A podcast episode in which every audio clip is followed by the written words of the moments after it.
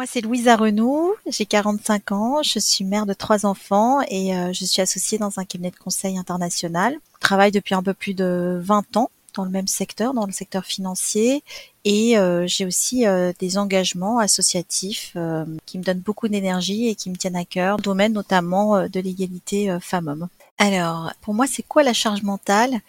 C'est quand dans la même journée ou dans la même heure, je dois traiter 4, 5, 6 sujets en même temps et que j'ai pas vraiment le choix parce qu'en fait, ils sont tous prioritaires. Et comment tu vois aujourd'hui euh, l'évolution de la situation des femmes et pas juste sur le sujet de la charge mentale plus largement? Bah, Je pense qu'avec le Covid, euh, la situation des femmes, elle s'est détériorée. C'est-à-dire que on a quand même, euh, on a, on a, vécu un bond en arrière à la fois sociétal, même dans les même dans les pays très développés parce que bah, la femme s'est retrouvée à nouveau dans toute sa dimension de je fais front euh, à la maison euh, en lieu et place de l'autre. Et en plus, euh, bah, si j'ai un travail, je dois aussi, je dois aussi répondre à mes obligations professionnelles. Donc, je pense que ça a été une période assez compliquée pour les femmes. Et évidemment, dans les pays où l'égalité était déjà un problème, c'est aussi l'occasion pour, pour certains gouvernements bah, de, de réduire un peu plus, de restreindre un peu plus le droit des femmes. Donc, aujourd'hui, il en recule partout. Et même en France, on a vu les derniers résultats euh, du Haut Conseil à l'égalité, euh, les indicateurs euh, sont mauvais, sont, beaucoup moins bons. Donc, et je pense que les femmes le ressentent aujourd'hui. À, quoi tu le vois? Tu, le constates où et comment que les femmes le ressentent? Ça se manifeste comment? Il y a déjà des femmes dirigeantes qui démissionnent ou et ou qui refusent des postes. Ça, ça reste quand même quelque chose d'assez surprenant. Et puis, il y a des femmes qui refusent des promotions.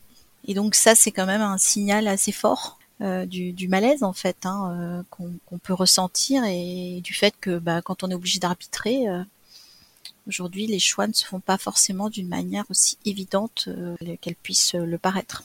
Qu'est-ce que tu auras envie de dire à ces femmes? Parce que finalement, aujourd'hui, on a beaucoup de jeunes femmes qui revendiquent, entre autres, possible non-désir de faire carrière, le possible non-désir de sacrifier.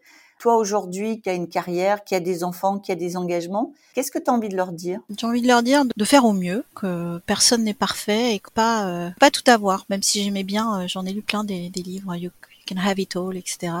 Ça fait rêver, mais la vérité c'est que c'est pas complètement vrai. c'est pas tout à fait exact. Même si vraiment les, les femmes qui ont, qui ont qui ont raconté leurs histoires sont fantastiques, mais voilà, faut accepter qu'on est imparfaite, qu'on peut pas tout faire et euh, moi, euh, j'ai fait du, j'ai travaillé à temps partiel hein, quand mes deux de mes de mes enfants euh, étaient tout petits.